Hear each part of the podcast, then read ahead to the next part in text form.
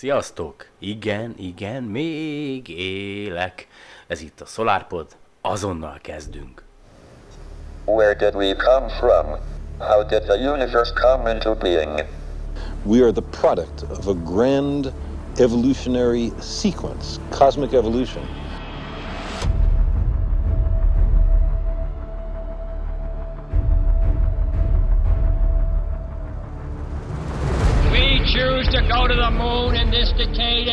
Other things, not because they are easy, but because they are hard.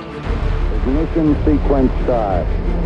Six, five, four, three, two, one, zero. All engine running. Liftoff. We have a liftoff. 32 minutes past the hour. Liftoff on Apollo 11. It's one small step for man. clear. We got a roll program.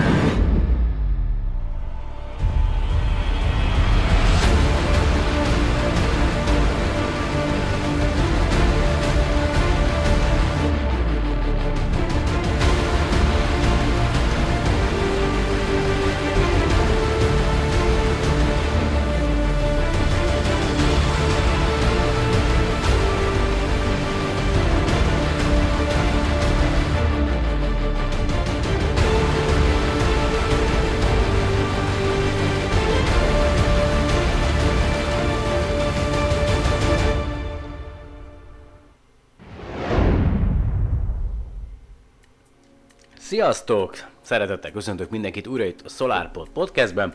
Kivettem egy nap szabadságot a héten, hogy fel tudjam venni nektek az adást. Ma 2017. április 26-a van, szerda.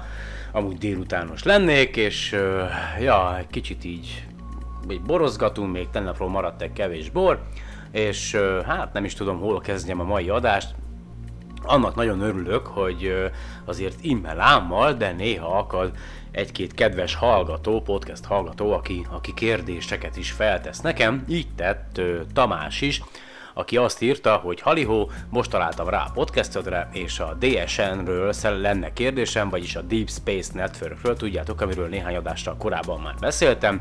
Már régóta figyelgetem az oldalt, és nagyon kíváncsi lennék, hogy például a Voyagerek milyen adatokat küldenek. Próbáltam rákeresni, de részben a nyelvismeret hiánya miatt nem sokra jutottam. Esetleg tudsz tippet adni, hogy merre keresgéljek, vagy a podcast egy részében mesélhetnél róluk, mármint a Voyagerekről. Mitől működnek még ennyi év után is, mennyi ideig fognak még működni?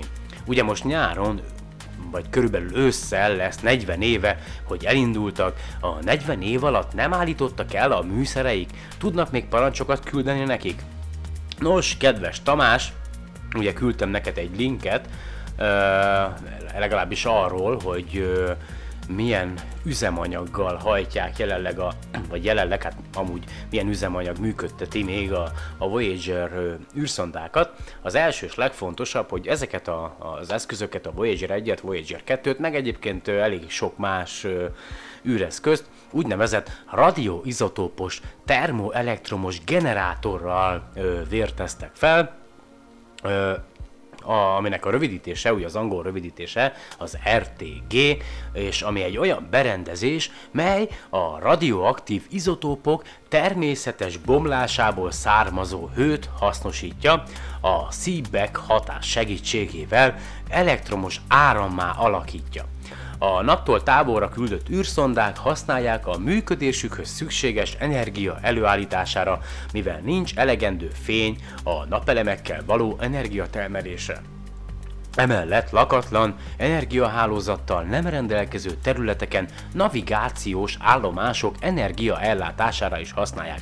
Na most, ha olvastad ö, a, esetleg, kedves Tamás, a, a Marsi ö, című könyvet, abba is ugye a főhős a, gyakorlatilag ez egy úgynevezett RTG generátorral fűti magát ezt a, a Mars rovert, amivel aztán megteszi a, a következő küldetéshez szükséges utat, tehát azzal azzal tartja melegen gyakorlatilag magát a, a rovert, amivel közlekedik, de a, nem csak a naprendszertől távoli űreszközökön használják ezt az úgynevezett RTG-s rendszert, hanem speciál a, a Curiosity rover Mars rover, vagy Marsjáró is ezzel van felszerelve, az Opportunity, ami egyébként még mindig működik, ő, ő amúgy napelemeket és akkumulátorokat használ, de hogy ha már válaszoljak a kérdésedre, ez az energiaforrás körülbelül 2020-ra fog kimerülni, tehát még 2020-ig,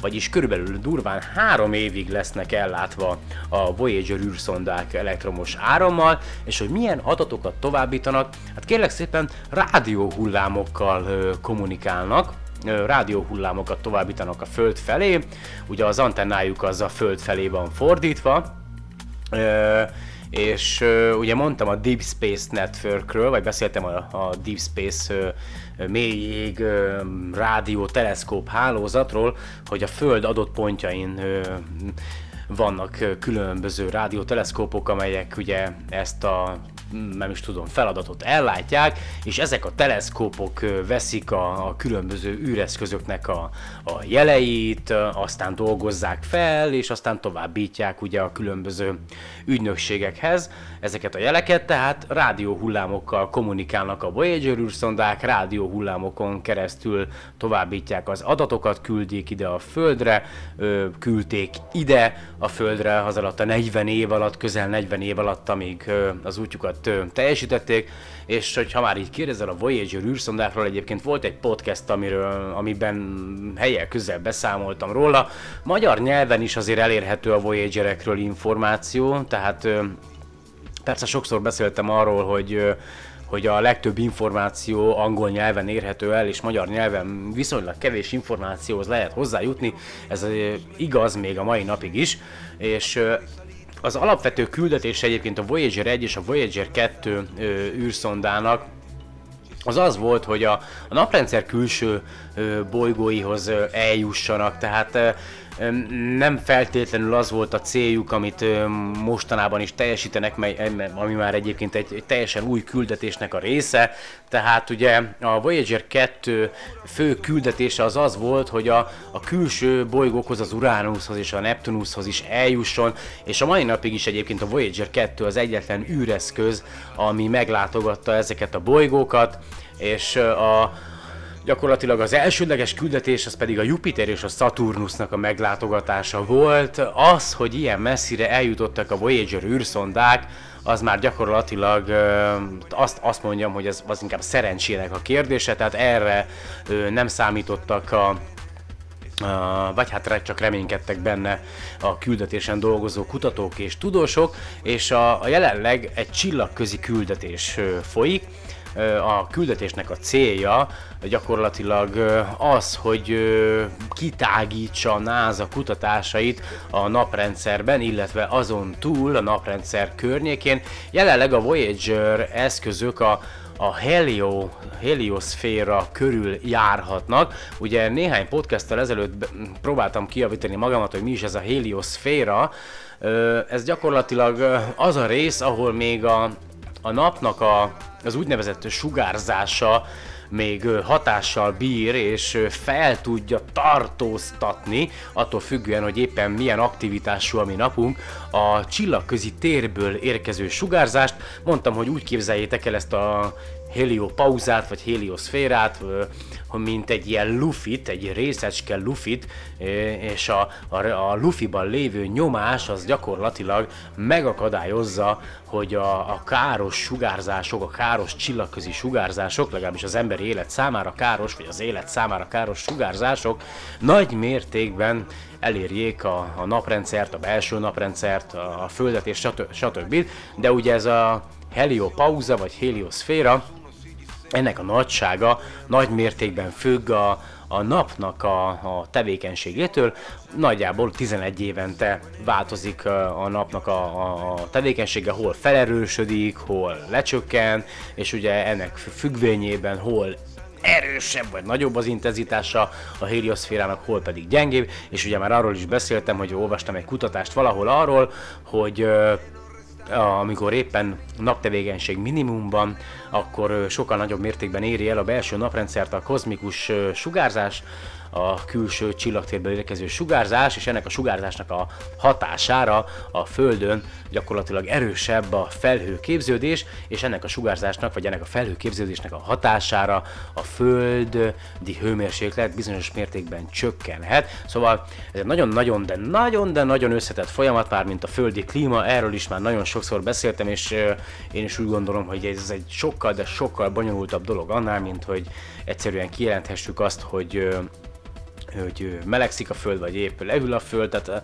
annyi mindent nem tudunk még szerintem, én meg aztán pláne, de a kérdésedre válaszolva, még 2020-ig fognak működni a Voyager-ek előre láthatólag, tehát addig fogják küldeni, sugározni a föld felé az információt, 2020 után pedig leállnak a műszereik, és csendben, némán, haladnak tovább a végtelenben, és talán majd néhány millió év múlva, vagy ki tudja mikor, reményeink szerint egy hozzánk hatoló, hasonló intelligens civilizáció megtalálja ezeket az eszközöket, és aztán hát tudomást szereznek rólunk, ha még ne talántán nem tudnának rólunk, és reményeink szerint fogják majd tudni dekódolni az információkat, amelyek a Voyager-nek az úgynevezett aranylemezén vannak, Úgyhogy 2020-ig még működnek, addig nem, és a Deep Space Network az pedig ugye a Földön egy ilyen ö, Föld egyes pontján, azt hiszem talán nem is tudom, azt mondtam talán, hogy három ö, pontján elhelyezett ö, radioteleszkóp hálózat, egy ilyen kb. 120 fokos szöget zárnak be egymással, és mindig ö, van egy-egy teleszkóp, ami ami tud kommunikálni a, az épp küldeti, az épp adott űreszközzel, ugye rengeteg űreszközzel kommunikálnak ezek a teleszkópok, de az előző, előző podcastnek a leírásában is belinkeltem a Deep Space Networknek az oldalát, itt is megpróbálom, és megpróbálok magyar nyelvű leírást is találni hozzá, és a podcast leírásában azt is igyekszem belinkelni, és történt még egy dolog, ugye múlt héten, április 22-én volt a Föld napja, és ugye tudjátok, hogy az Amerikai Egyesült Államokban a Trump adminisztráció már a századik napját is betöltötte, a kormányzásának a századik napját is betöltötte, és ugye ők eléggé tudomány szkeptikusak, nem hisznek ugye magában a, a, abban, hogy a, a, a globális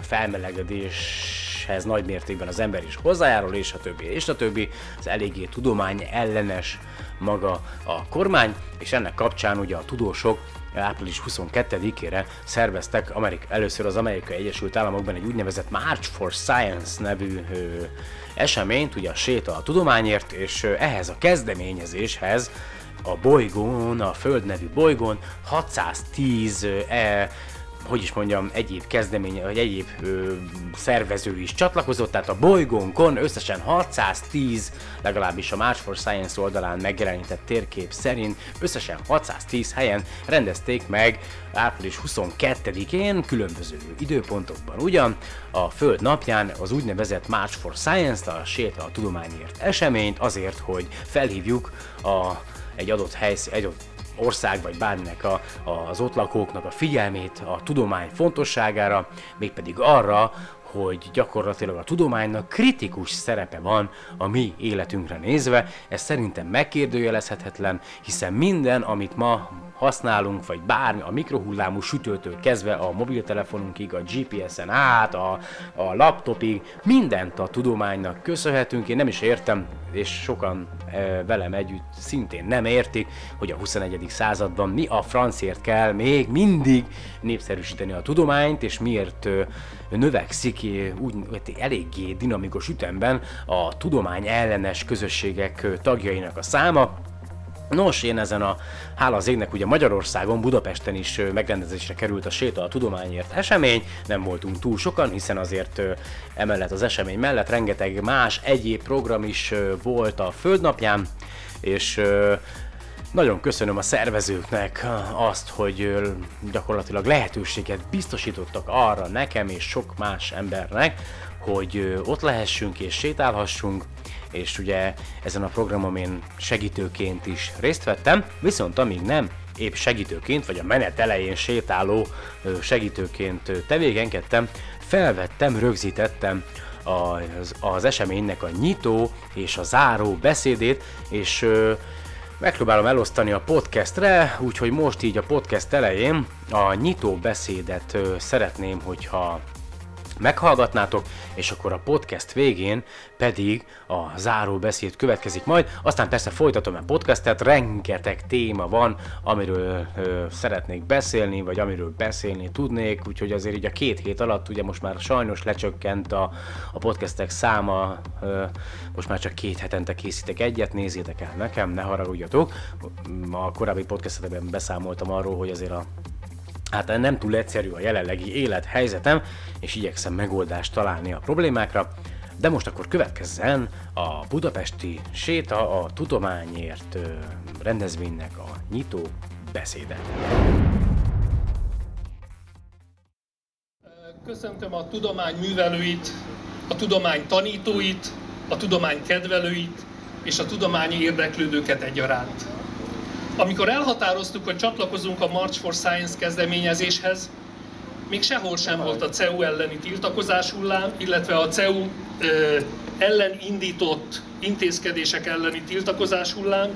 Fel sem merült bennünk, hogy a magyar politika aktuális eseményei így összeszaladnak ezzel a földnapjára időzített, világméretű rendezvénysorozattal. Azóta persze többen is kérdezték, hogy ez a mostani sétánk akkor most politikai rendezvénye? A válasz egyszerre igen és nem. Nem, mert amiről itt most szó van, az nem pártpolitika. Az nem szolgál pártérdekeket, nem szól politikai csoportosulások hatalmáról, rivalizálásáról. A tudomány pártok felett áll, a tudomány pártoktól független, és annak is kell maradnia. Nincs jobb és baloldali tudomány és nincs saját tudományunk sem valamiféle világtudomány ellenében. Nem. A tudomány annak minden részével együtt az emberiség közös kincse. Minden olyan próbálkozás, amivel egyesek megpróbálták kisajátítani maguknak a tudományt, vagy másokat kiszorítani a tudományból, a tudáshoz való hozzáférésből, az csak bajt csinált. Ugyanakkor igen, ez politikai rendezvény tudománypolitikai rendezvény. Arról szól, hogy kiállunk a tudomány függetlensége mellett, demonstráljuk azt, hogy a tudomány letisztult eredményeinek relativizálása, önkényes kétségbevonása megengedhetetlen. Mindenkinek joga kell, hogy legyen a szabad vélemény nyilvánításhoz, de senkinek nincs joga a saját habókos gügyűjeit egy szintre emelni a tudományos közösség nemzedékek óta csiszolt konszenzusos következtetéseivel. Hiába mondja egy buszgyárból szalajtott milliárdos, hogy megszünteti a gravitációt, a gravitáció attól még nem szűnik meg létezni, és a tömegvonzás törvényei sem fognak megváltozni. Az utóbbi években azt is egyre gyakrabban hallom laikus tudománytagadóktól a tudományos elméletekkel kapcsolatban, hogy ez is csak egy elképzelés. Persze, a lapos föld is egy elképzelés. Meg az is, hogy a magyaroknak kilencet csavarodik a DNS-e. És közben boldogan ingatják magukat abban a tévhitben, hogy az ő elképzelésük is van ugyanolyan jó és ugyanannyira igaz, mint a konszenzusos tudományi. Pedig nem. Nagyon, nagyon nem. Csányi Vilmos etológus professzor úr szokta fejtegetni, hogy életünkben, gondolkodásunkban milyen fontos szerepe van a hiedelmeknek. Viszont az egyszerű hiedelmek igazságtartalmáról még semmit nem tudunk. Ezért nagyon fontos, hogy megkérdőjelezzük, ellenőrizzük a hiedelmeinket. Pontosan ezt teszi a tudomány. Megkérdőjelez, kísérletez, bizonyít, érveket sorakoztat fel és mérlegel. Dönteni próbál a saját szabályrendszerének betartásával.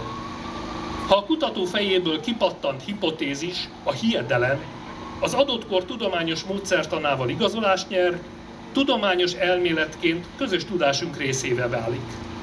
Ha viszont megcáfoltatik, akkor a tévhitek szemét dobjára kerül. Mindenkinek lehetősége van a saját hiedelmét, elképzelését egyenrangúnak, vagy akár legjobbnak is hinnie.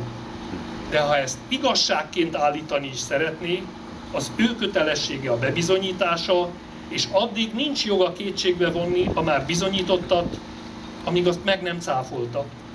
A bizonyítást nem háríthatja másra, nem bujkálhat összeesküvés elméletek mögé, állnia kell a tudományos viták és ellenőrzések keresztüzét. Ilyen elveknek igyekszik érvényt szerezni a tudományos szkepticizmus. Azért kételkedünk, hogy szétválasszuk az ocsút a búzától. Az áltudományos hókusz a megkérdőjelezés próbáját kiálló tudományos eredményektől. A tudomány nem demokrácia, de mégis demokratikus. Demokratikus, hiszen mindenkinek joga van művelni, belemélyedni. Az már egy másik kérdés, hogy esélyt, lehetőséget kap -e rá a társadalomtól, de a tudományos közösség nem zár ki senkit abból, hogy a tudományt művelje, gyarapítsa, és természetesen vitassa is. Viszont a tudomány nem demokrácia abban az értelemben, hogy többségi szavazással döntse el tételei igazságát. Meg lehet szavazni kétharmados többséggel, hogy a Föld körül forognak a csillagok, de attól még a Föld forog. És ha a tudomány világában egyetlen ember úgy tudja ezt bizonyítani, hogy a bizonyítást senki nem tudja cáfolni, akkor neki van igaza. Ez a tudományos konszenzus, és a tudományos világ többsége ezt előbb-utóbb belátja, megértve a bizonyítékokat. Fiatal kutató koromban sokszor mondta a témavezető, egy dolog számít, jó tudományt kell csinálni. Ez az állítás úgy is maradéktalanul igaz, hogy azóta is több mint 30 éve vitatkozom vele azon, hogy hogyan kell jó tudományt csinálni, és mi számít jó tudománynak. Mert a tudománynak, a tudományos gondolkodásnak egyszerre lételeme a vita és a konszenzuskeresés. A tudományban pontosan az a szép és jó, hogy az állításai attól függetlenül igazak, hogy hiszünk bennük vagy sem, hogy tetszik nekünk vagy sem. A tudományos igazságok objektívek. Az egyéni szándék, akarat nem befolyásolja Pitagorasz tételét. Még a jelenleg érvényes alaptörvényünk is tartalmazza azt a sok évtizedes alkotmányos tételt, hogy a tudományos igazság kérdéseit a tudomány művelői bírálhatják el. És ez így is van jól. A dolog pikantériája, hogy az alaptörvény 10 cikkel később pont ezt az elvet sérti meg azzal, hogy a tudományos konszenzust fölülír a politikai megfontolásból. És itt visszakanyarodunk aktuál politikai problémákhoz. Ha egy egyetemet nem a tudományos és oktatási teljesítménye alapján ítélnek meg, hanem politikai célból akadályozzák a működését, akkor a tudomány szabadsága sérül. Ha a hatalom mondva csinált előnyök és hátrányok hangoztatásával próbál éket verni a tudomány intézményei közé, és megfenyegeti azokat az egyetemi vezetőket, akik kiállnak a hatalom céltáblájává tett egyetem mellett, akkor a tudomány függetlensége sérül. A tudománynak nem csak függetlennek kell lennie, de nem maradhat elefántcsontoronyba zárva sem. Nem elég megvédenünk a relativizálóktól, a félelemkufároktól, az áltudományok haszonlesőitől. Ez az emberiség közös tudása, használnunk kell, tovább kell adnunk nemzedékről nemzedékre. Gyerekeinknek részesülnie kell belőle, hiszen ők lesznek azok, akik holnap már művelik, tanítják, és remélhetőleg kedvelni is fogják. Ez pedig már kőkemény oktatáspolitikai kérdés. Értő szemeknek és kezeknek kell szétválogatnia, hogy milyen korban és mit tanítsunk nekik. És nagy tapasztalatú szakembereknek kell eldöntenie, hogyan tanítsuk hasznosan és szerethetően. De amikor már egy bot csinálta csempeárus ötletelése befolyásolja azt, hogy melyik iskolában mit és hogyan tanítsanak, akkor baj van. Nagyon nagy baj van. Köszönöm szépen a figyelmet!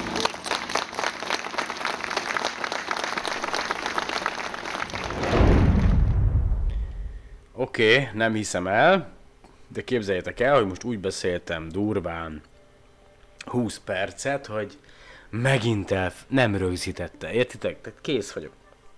Most kezdhetem előről. Egyébként az előző videóban, hanganyagban, mindjárt mondom nektek, bocsássatok meg, dr. Györgyei János, növénybiológus kutatót hallhattátok, ahogy a Budapesti March for Science eseményen gyakorlatilag a megnyitó beszédet tartja. Ú, és hát annyi mindenről beszéltem. Na jó, kezdjük akkor. Még egyszer megpróbálom elmondani, de hát ez, ez vicc, vicc, hogy lehetek ennyire bolond.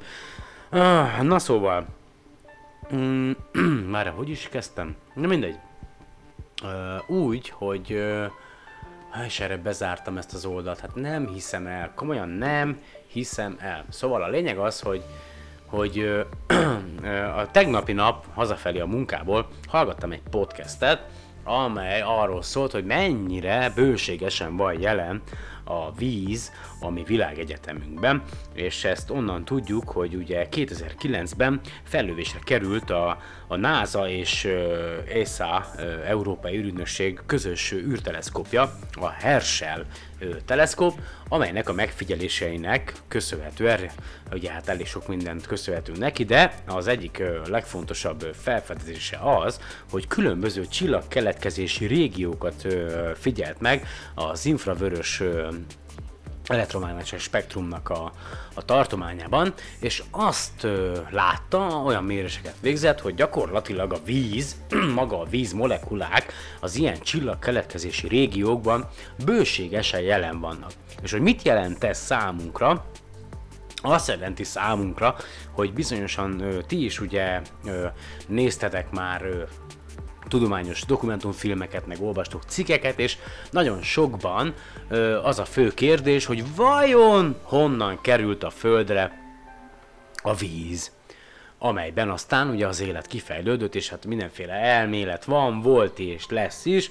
Ugye az egyik legnépszerűbb az, hogy ö, az üstökösök ö, hozták ö, a, a, a vizet a földre, de azt is tudnotok kell, és már azt is mondtam egy néhány podcasttel korábban, nem vagyok én professzor, meg, meg, meg, meg, meg Albert Einstein, de azt tudom, hogy mielőtt a mi naprendszerünk megkeletkezett, valahol itt, ki tudja milyen távolságra, volt egy csillag, még a napunk előtt.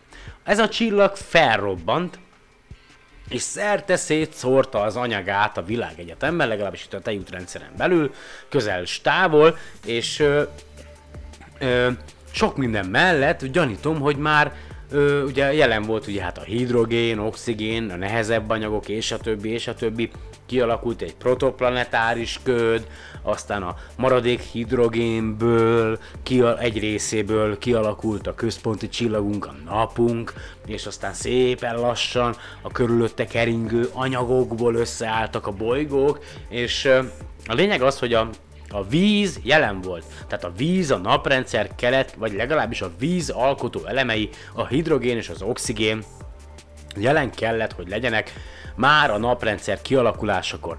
És ö, elnézést, tehát ugye a, a naprendszerben ugye tudjátok, hogy van a, a, a Kuiperöv, ahol ö, különböző kisbolygók, rengetegféle kisbolygó, plusz még üstökösök is találhatók, aztán még kiebb található az úgynevezett Ort felhő, ami ugye ellentétben azzal, hogy én azt mondtam, hogy a, a napnak a helioszférája van két fényévnyire, ez hülyeség volt, ezt már múltkor mondtam nektek. A lényeg az, hogy ez a, az ort felhő van kör, megközelítőleg durván a napunktól mért két fényévnyi távolságra, és ebben az ort, ort felhőben rengeteg üstökös van, és néha-néha úgy ütköznek egymással, ugye, meg különböző erők hatására ö, változik ezeknek a, a fagyott testeknek a pályája, és aztán szépen elindulnak a belső naprendszer felé, és uh, ugye még a, a naprendszerünk uh, kezdeti időszakában még valamiért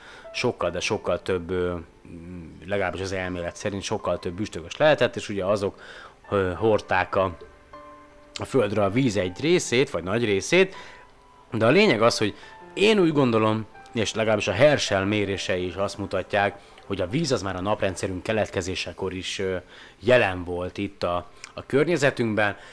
Az, hogy a, már a Föld kialakulásakor jelen volt-e a víz, a, valahol a bolygó, vagy nem, ugye elég forró volt még a Földünk, vagy, vagy később érkezett, ezt most nem tudom megmondani, de a lényeg az, hogy nem valami Istentől való akármi a víz, hanem az itt, volt már a, gyakorlatilag egy két fényéves távolságon belül, És hogy mit is akartam ebből kihozni?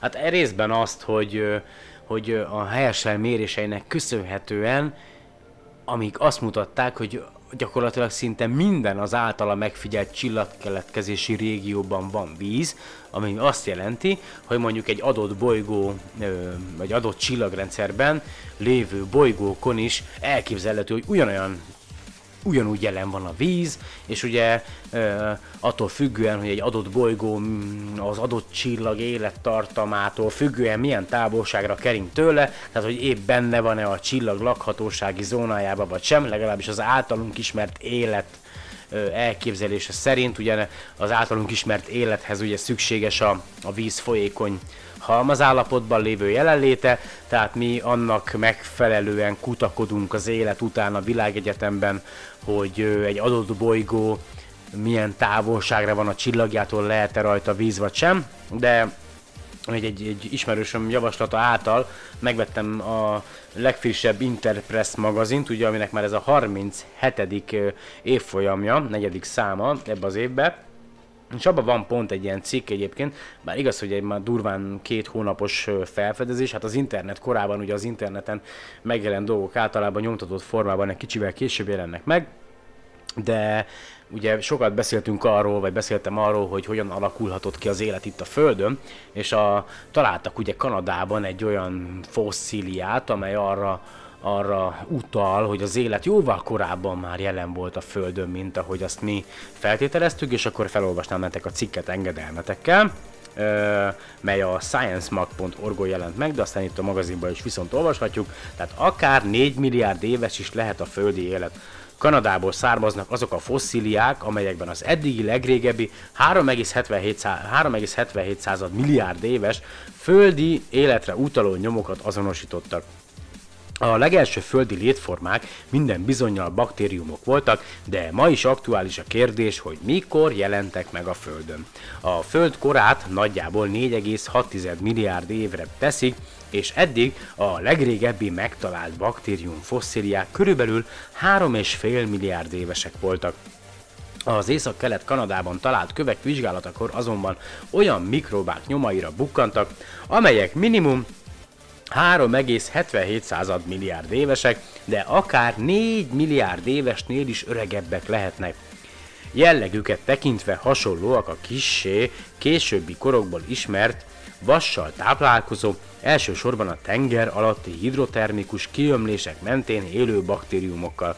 A lelet alátámasztja azt a feltételezést, amely szerint a földi élet először ezeken a tenger alatti meleg vizes területeken jelent meg, és ha már tenger alatti melegvizes területek.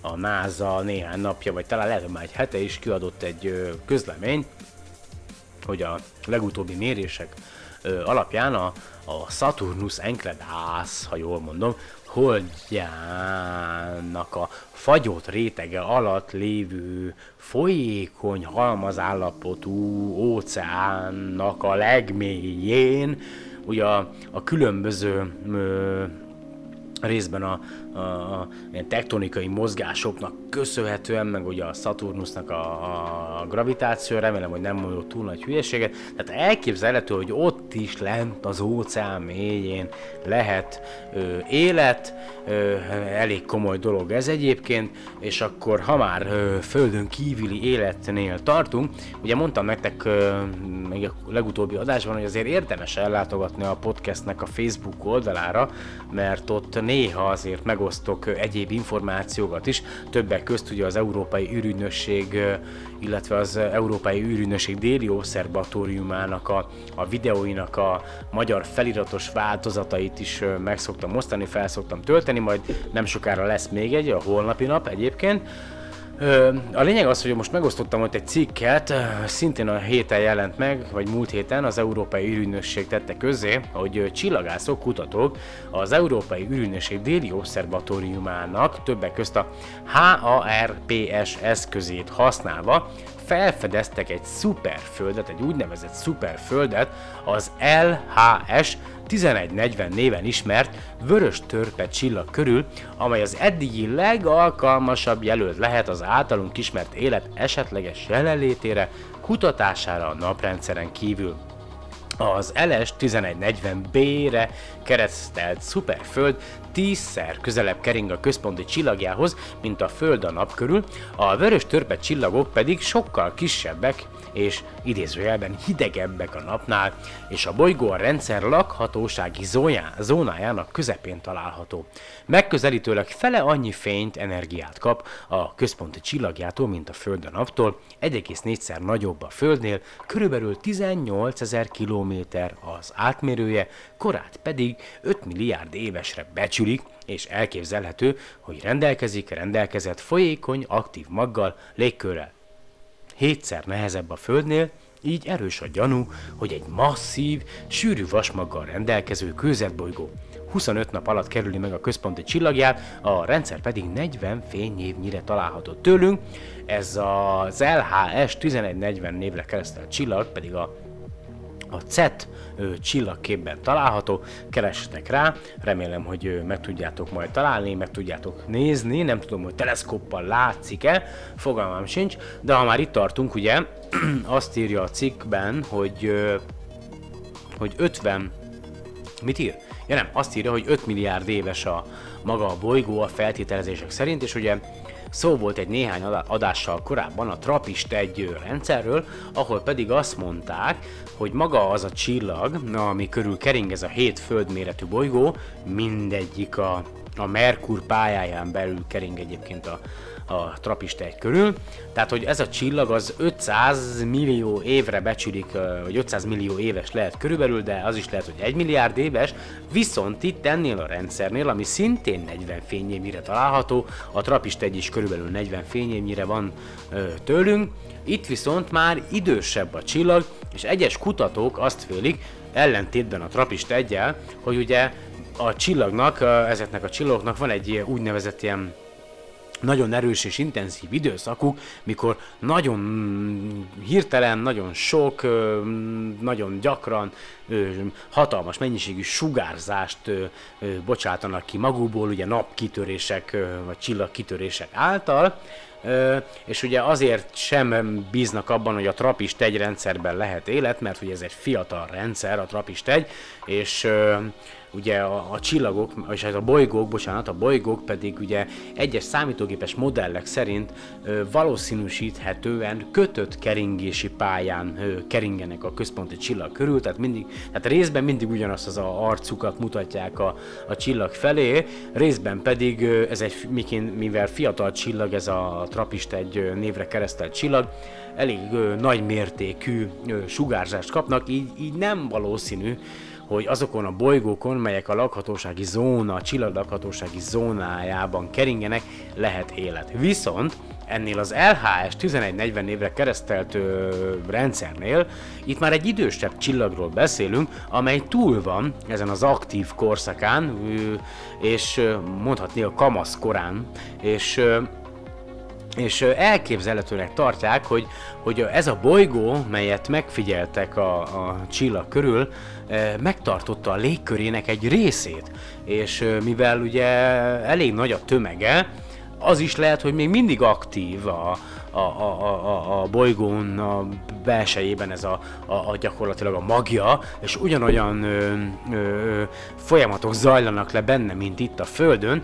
tehát valószínűleg lehet, hogy van mágneses mezeje is, amely megvédi magát a bolygónak a légkörét a káros sugárzásoktól, és pont a lakhatóság, a csillag lakhatósági zónájának a közepén kering, de gyakorlatilag legalábbis az eddigi információk szerint minden feltétel adott ahhoz, hogy azon a bolygón az általunk ismert élet jelen lehessen, de természetesen további megfigyelések szükségesek, mégpedig majd a lehet, hogy már rá is állították a Hubble űrteleszkópot, és egyrészt a Hubble is további megfigyeléseket végez majd ezen a rendszeren, illetve majd, ha elkészül a, az Európai űrügynökség déli obszervatóriumának az extrém nagy teleszkópja, akkor majd elméletileg részletesebben is meg tudják majd figyelni a, bolygóknak, az exobolygóknak az atmoszféráját, és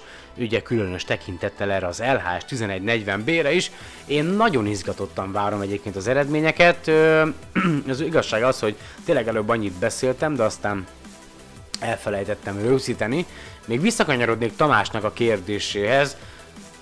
Kedves Tamás, a Voyager ö, űreszközök jelenleg hol is tartózkodnak, hát ha érdekel téged, bár biztos láttad szerintem azért a, a NASA-nak az oldalán, hogyha érdekel, akkor látogass meg a voyager.jpl.nasa.gov oldalt, és akkor ott van egy olyan, hogy where, uh, where are the Voyagers, hol vannak a Voyagerek, gyakorlatilag percre pontosan, vagy másodpercre pontosan láthatod az információkat, hogy a Voyager 1 jelenleg a naptól számítva 20 milliárd 698 millió 177 ezer kilométerre található. Ez 138 egész ö, 3 tized csillagászati egység, ugye egy csillagászati egység az körülbelül 150 millió kilométer, 149 egész bla bla bla bla bla bla bla valamennyi, mindegy, és akkor a Voyager 2 pedig jelenleg a naptól számítva 17 milliárd 80 millió 712.900 kilométerre található, ez pedig 114, egész, körülbelül 2 csillagászati egységnek számítható, és gyakorlatilag a, a fény a Földtől 31 perc, 30, vagy hogy van? Igen, 31 óra, 35 perc és 35 másodperc alatt érne el a Voyager 2-ig, a Voyager 1 pedig, hogyha innen egy fénysugarat elindítanánk az űreszközhöz, akkor 38 óra 10 perc 56 másodperc alatt érne el, és ugye mivel ö, rádió hullámokkal kommunikálnak ezek az űreszközök, ö, most úgy ö, hagyjuk figyelmen kívül a, még a, a csillagközi térben lévő molekulákat, és tételezzük fel, hogy ezek a rádió hullámok a, a fény sebességével közlekednek, gyakorlatilag ö, ö, még, még mi elküldünk egy információt a Voyager-ekhez, vagy a Voyager 1-hez, az 38 óráig és 10 percig tart, ö, vagy most már 11 percig, és amíg a Voyager 1 esetleg válaszol a mi ö, ö, kérésünkre, vagy bármire, amit mi küldünk neki, az szintén vissza, szintén 38 óra és ö, 10-11 perc, azt mondja, hogy az majdnem három nap, sőt, igen, több mint három nap, de gyakorlatilag még a- azt mondanám neki, hogy Szia Voyager, és a Voyager meg válaszol, hogy Szia Sanyi, akkor több mint három napot kéne várnom a, erre az egész kommunikációra. Szuper, Mit akartam még nektek mondani? Bocsánat. Ja igen, Ö, utána néztem, ugye mondtam, hogy fordítom az Európai űrügynökségnek most már a, a különböző videóit, és ö, holnap fog megjelenni majd egy videó, amelyben az úgynevezett Data vagy Data to Dome projektet fogja bemutatni az Európai űrügynökség, ami arról szól, hogy próbálják fejleszteni az adattovábbító eszközöket a világon, a bolygón, vagy a bolygón megtalálható planetáriumokban, és megalkottak egy, egy céggel közösen, meg a, a Nemzetközi Planetárium Egyesülettel közösen egy új szabványt, amelyel a legmodernebb felszereléssel, az úgynevezett Digistar 6-tal bíró planetáriumok gyakorlatilag mostantól napra készen értesülhetnek mind a NASA, az Európai Ügynökség és egyéb ügynökségeknek a legfrissebb híreiről, videóiról, képeiről, bármiről, és ezekből az adatokból a planetáriumokban dolgozó előadók kiválaszthatják azokat, amelyek úgy gondolják, hogy az adott közösség, az adott planetáriumi közösség számára a legfontosabb információk lehetnek, és szinte napra készen vetíthetik ki a planetáriumoknak a kupoláira ezeket a videókat, információkat, és ha már itt tartunk, utána néztem a Magyarországon felelhető planetáriumoknak is, hát nincs belőlük túl sok, ugye van Kecskeméten egy ilyen előzetes egyeztetés után látogatható planetárium, akkor van lent ugye a Pannon csillagda, Bakonybélnél vagy hol, ami 2012-ben nyílt meg, Magyarországon elméletileg az a legmodernebb planetárium, aztán van még itt Budapesten ugye a Népligeti Planetárium, ami, hogy őszinte legyek, elég szar állapotban van, és akkor ugye van még a, a, a Pécsett is egy, egy, egy planetárium, amit 2010-ben ö, nyitottak meg, a Zsolnai negyedben található. Utána néztem, hogy egyes adott planetáriumokban milyen műsorok láthatók. Igazából a, a Pannon, Pannon, Pannon, Pannon, Pannon, Pannon, igen, a Pannon csillagdának van a, a legmodernebb ugye műsorkínálata, aztán ugye ott van a, a, a, a Népligetben, Budapesten található planetárium. A lényeg az, hogy az Európai űrűnösség oldalán, meg egyébként a, a planetáriumi, a Nemzetközi Planetáriumi Egyesület oldalán rengeteg ingyenes, úgynevezett full dome, tehát teljes kupolás planetáriumi előadás található, és az Európai űrűnösség 2015-ben adott ki egy ingyenes, bárki számára teljesen ingyenes, teljes kupolás planetáriumi előadást, amelyhez van magyar nyelvű hangsáv is. Őszinte leszek hozzátok, egyik magyarországi planetárium műsorának a listáján se találtam meg azt a műsort, amelyet az Európai űrügynökség tett közzé, és egyébként rengeteg ingyenes műsor található, amelyet felhasználhatnának a, a magyarországi planetáriumok. Nem akarok senkit se bántani, ugye ott van még egyébként a, az utazó planetárium, ami most már elég sok helyen van, meg hál' Istennek egyre népszerűbb, és a gyerekeknek az iskolákban népszerűsítik a, a a csillagászati információkat, bárcsak én is megtehetném. Egyébként nekem egy álmom van, legalábbis a sok mostani, a mostani álmom, ugye, mert hát régebben volt másfajta, meg valószínűleg 5 év múlva megint másfajta lesz, de most az az álmom, ezt én megosztom veletek, aztán majd meghallgathatjátok a Más for Science-en elhangzott záróbeszédet, Palugyai István, igen, igen, igen, ö, tudományos újságíró előadásában, ha jól, fog, ha jól mondom, legalábbis nagyon bízom benne, mindjárt leellenőrzöm magamat. Szóval a lényeg az, hogy az én álmom, jelenlegi álmom, az az, hogy ö, legyen arra elég pénzem, hogy ö, vegyek egy telket, azon egy kis házat, aztán azon pedig egy, egy úgynevezett miniatűr planetáriumot felépíteni, amit aztán, meg persze egy csillagvizsgálót, amit aztán előzetes regisztráció után bárki ingyenesen látogathat, és nem kérek érte egy petákot sem, és sőt, tehát tényleg, szóval Ah, tudom, tudom, meg kell élni valamiből, ezért nem tudom megvalósítani, mert ugye ingyen akarom csinálni, meg nekem is dolgozni kell, meg van épp elég gondom,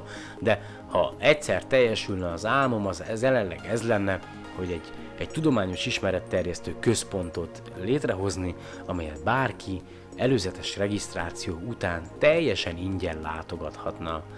Uh, igen, mert úgy gondolom, hogy a tudás, az információhoz való hozzájutás nem szabadna, hogy attól függjön, hogy kinek mennyi pénze van.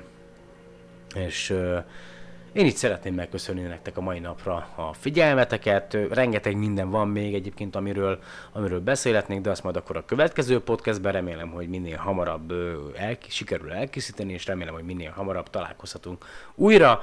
Továbbiakban is várom a, a véleményeteket, a kérdéseteket.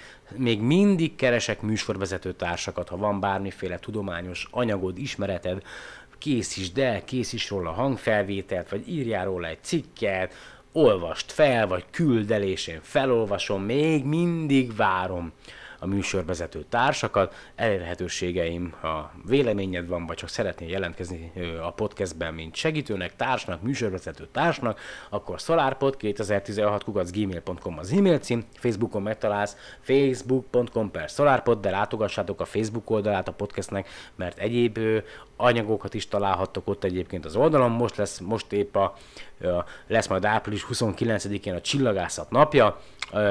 Arra gondoltam, hogy akkor itt Budapesten a, a Bálnához, hogy a Jónás kézműves sörházhoz kivonulok délután négyre, kiviszem a kis teleszkópot, aztán ha jó idő lesz, akkor nézzük a napot, meg sörözgetünk, ha éppen be lesz borulva, akkor meg csak sörözgetünk és beszélgetünk, ha van kedvetek, gyertek ki, ott leszek most április 29-én szombaton délután 4 órától, este 9-ig, aztán még ki tudja lehet, hogy tovább is a Jónás sörházba Budapesten a Bálnánál, és A Soundcloudon találjátok még a podcastet, de hát ugye ott hallgatjátok, illetve egyéb helyeken is meghallgathatjátok, fönt van már iTunes-on is, aztán fönt van a Stitcheren, a radio.net-en, és még ki tudja hol, aztán pedig a Skype elérhetőségem, az SolarPod 2016 a felhasználói nevem, és akkor most így búcsúzóul fogadjátok a 2017. április 22-én a budapesti Séta a Tudományért eseményen Palugyai István, tudományos újságíró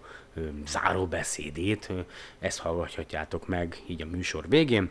Remélem, hogy minél hamarabb találkozunk. Köszönöm, hogy ma is meghallgattatok ismételten. Sziasztok! Ez arról a vallásos indítatású erőszakos zavargásokról szól, melynek végén lerombolják és felgyújtják az alexandriai könyvtárat, az ókori világ szellemi központját. Ezzel Alexandriában akkor lehanyatlott az antik kultúra, annak nagyszerű tudományos eredményeivel együtt, és hosszú, évszázados szellemi sötétség kezdődött el. A film annak az akkor ott élt, valóban ott élt tudós asszonynak a matematikában, csillagászatban és filozófiában is legendás hírű Hipátiának a személyes tragédiáját is bemutatta, akit a fellázított tömeg meggyilkolt. A film azért is tanulságos, mert leleplezi, miképpen lehet egy viszonylag stabil és prosperáló közegben politikai viszályt szítani. Hogyan állítják szembe egymással a korábban békésen egymás mellett élő embereket, és szakad egyre gyorsuló iramban darabjaira az ottani társadalom. Mindennek pedig az a tudomány és kultúra a legnagyobb áldozata, amelynek lényegéről sem a feltüzelt emberek, sem a személyes hatalomra vágyó vezetők nem sokat tudnak. Ebből a nagyon régi történelmi példából én most különösen ezt az utóbbi eh, momentumot emelnék, emelném ki. Azt, hogy a tudomány eredményeit, tényeit és hatását nem ismerték eléggé az emberek, ami ott és akkor társadalmi katasztrófához vezetett. Sajnos, ahogy szokták mondani, a történelem ismétli önmagát. Vagy ahogy a német filozófus Hegel mondta, arra tanít minket, hogy az emberiség nem tanul a múltjából. A mostani sétánk egy olyan amerikai kezdeményezésből indult, és a tudomány védelméért szerveződött. De miért is kell a tudományt a 21. században megvédeni? Abban a században, amely az emberi gondolkodás és az ennek eredményeként felgyűlt tudás gyarapodása folytán akár csak száz éve is elképzelhetetlen szintre juttatott bennünket. És mégis, ugyanazokkal a kérdésekkel kell ma megbírkoznunk és szembenéznünk, mint az ókori Alexandriában. Hát persze, hiszen az emberi viselkedés fejlődése nem követi a műszaki természettudományos ismeretek tárházának bővülését.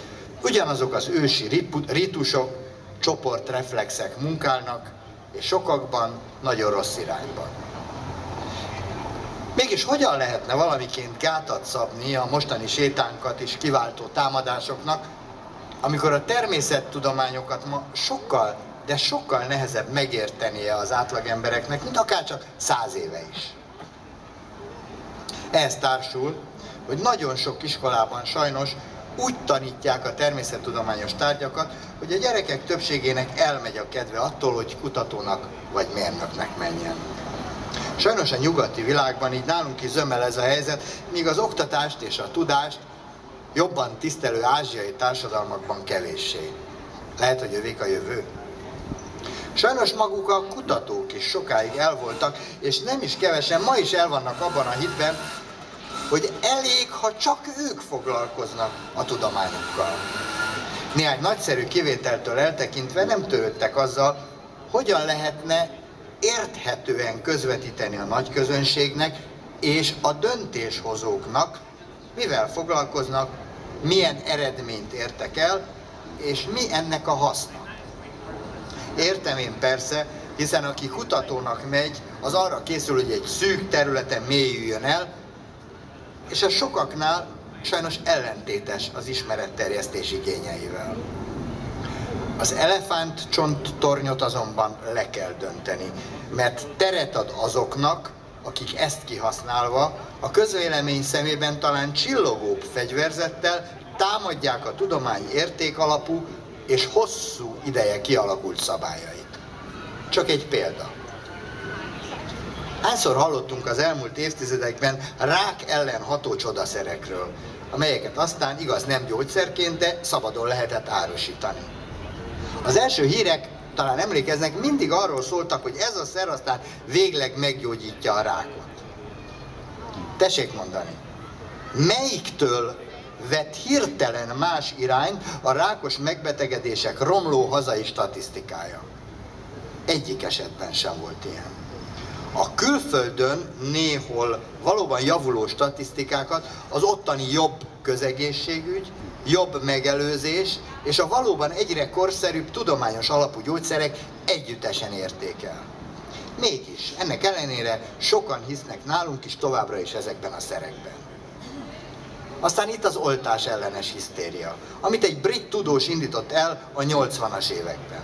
Mi szerint egy gyermekbetegségek elleni kombinált oltás autizmust okoz. Ezt azóta minden szinten megcáfolták, sőt kiderült, hogy az illető szándékosan hamisította meg az adatait, amelyeket mindössze 12 gyerekről gyűjtött. Jellemző, hogy veszélyes, de nagyon hatásosan tálalt doktrinája ma is hat, például ugye Trump elnöknél, míg a sokszorta, tényleg száz vagy fél millió számú kísérleti alanyon tesztelt ellenérvek jóval kevesebb médiafigyelmet kaptak.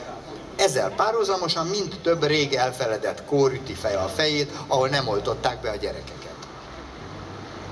De többet foglalkozik néhány a tényekkel szemben immunis média, azokkal a klímaszkeptikusokkal is, akik különféle lobby csoportok pénzén, vagy saját korábbi tévedéseiket védve hadakoznak még mindig a tudományos világ egészével szemben.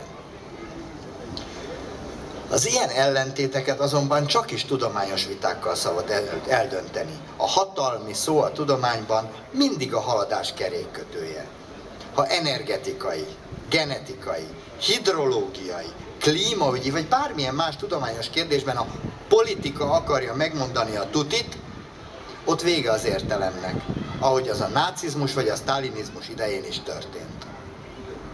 Eddigi tudásunk legjavát mindig szellemileg független tudósok szolgáltatták, és a kutatási szabadság és a tudománynak kedvező társadalmi légkör megőrzése, valamint a tudáshoz megszerzés megszerzéséhez szükséges források szinten tartása, sőt, növelése legalább olyan fontos, mint a demokrácia. Nincs baloldali, jobboldali, netán liberális kémia, fizika vagy matematika. Az igazi tudomány világnézetek felett áll. Amikor egyesek ezt a tényt megkérdőjelezik, amikor egy egyetem valós értékeit, kutatásait ócsárolják, és próbálják lehetetlenné tenni, azzal ezek a csoportok hasonlókká válnak az alexandriai könyvtár felgyújtóihoz, és egy új szellemi sötétséget akarnak ránk erőltetni. Ezt meg kell akadályozni. Ehhez az egyes emberek józan esze azonban nem elég. Hangos és kitartó összefogás kell. Könyvtárrombolók nem csak Amerikában, a világ egyre több részén így nálunk is támadnak. Kutatók, tanárok, diákok, és mindenki, aki még fontosnak tartja a jövő zálogát, a tudományt, hallassa a hangját, és tiltakozzon, ameddig még tud. Köszönöm, hogy meghallgattak.